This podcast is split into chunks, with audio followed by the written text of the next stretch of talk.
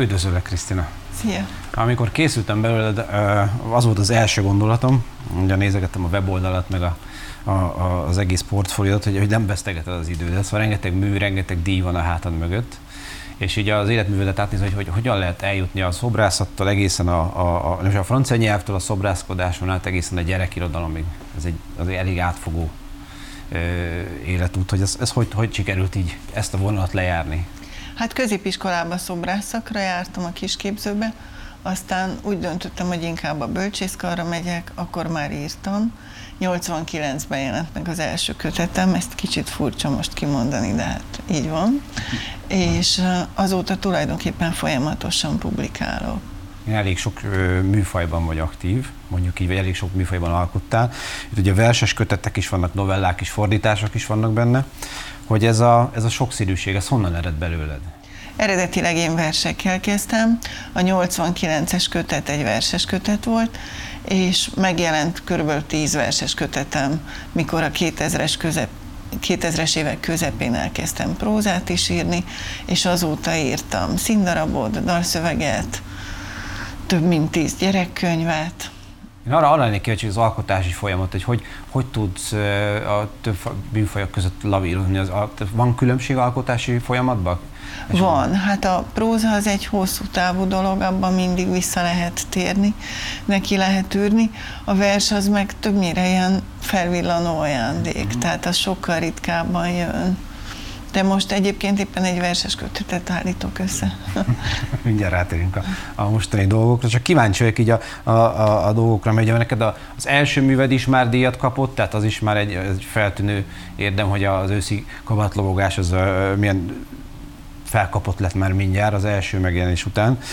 De hogy a, effektív az, azért a, tudom, hogy a fiad most már nem tíz éves, de hogy az mégiscsak az ő születéshez kapcsolódik az, hogy te gyermekirodalommal kezdtél el foglalkozni. Vagy ez így van, ez így van. Tehát a 2000-es évek elején kezdtem gyerekverseket írni, és kifejezetten neki. Korábban soha meg nem fordult a fejembe, hogy én gyerekirodalmat írjak.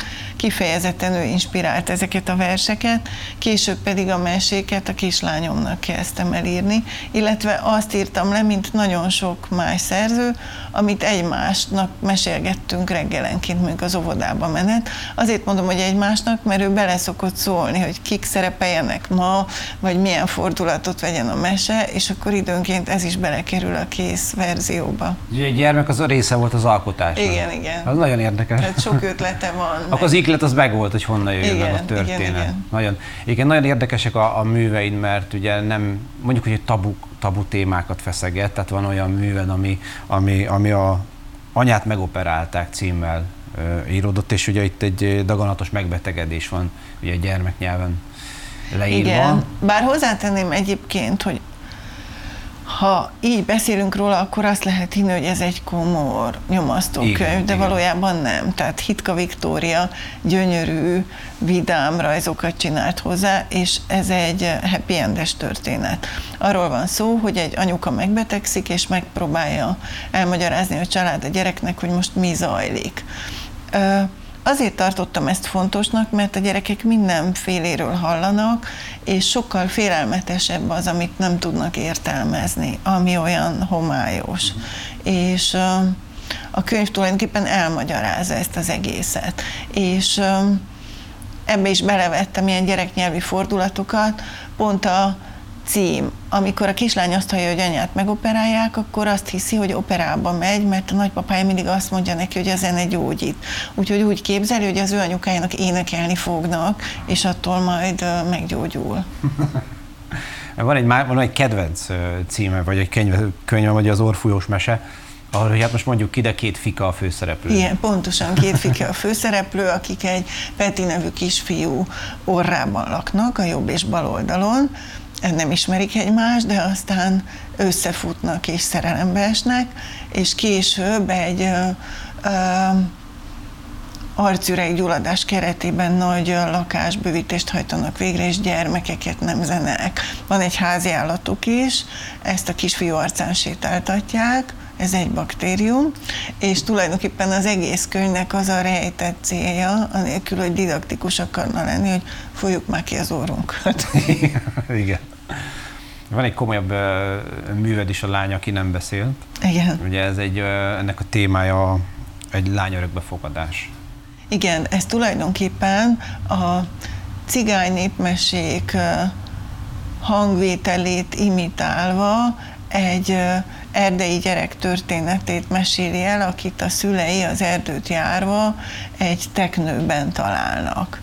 Tehát a sovány öregember és sovány asszonya, akik nagy szegénységben élnek, az erdőben rábukkannak egy teknőre. Ez 2016-ban jelent meg uh-huh. ez a mhm. könyv.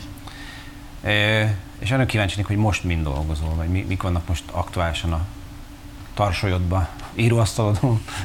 Ó, nagyon sok minden. Most három gyerekkönyvem is megjelent. Az egyik a Kígyóborka, amit most itt tartok a kezemben. Ez egy gyerekversgyűjtemény. Ezen kívül dolgozom egy sorozaton, Malac és Liba a címe. Ez az én jutalomjátékom, tehát amikor nagyon fáradt vagyok a hosszú prózaírástól, akkor átérek Malacra és Libára, és ezzel szórakoztatom magam, környezetemet és a saját gyerekemet. Malac és Liba harmadik kötete most jelenik meg, ebben felöltöznek. Ez azt jelenti, hogy találnak egy nagy táska kinőtt ruhát, és megpróbálnak a maguk módján belebújni. Például a malaca fejére húz egy alsónacit, és akkor tökéletes sapkája lesz, és van a fülének is hely. Tehát a malac és liba felöltöznek, ezen kívül készült egy járványmese című könyv, ami azt igyekszik elmagyarázni a gyerekeknek, hogy mi zajlik most a világban. Ki is ez a kis gonosz vírus, aki Kínában töltötte a gyerekkorát, és már akkor olyan félelmetes volt, hogy a saját tanárai megijedtek tőle, amikor a vírus vizsgát letette végzésnél, és aztán világhódító útra indult, és azt gondolt, hogy sokkal nagyobb hírnevet fog szerezni magának, mint a SARS nevű bácsikája, aki szintén egy nagy múltú családtag. És a járványmese most egyszerre jelenik meg magyarul és szlovákul, de szerencsére már van angol fordítása is. Hát igaz, gratulálok. Nagyon jó. Nagyon várjuk a könyveket. Egy nagyon szépen köszönöm. Köszönöm. Köszönöm szépen. Köszönöm.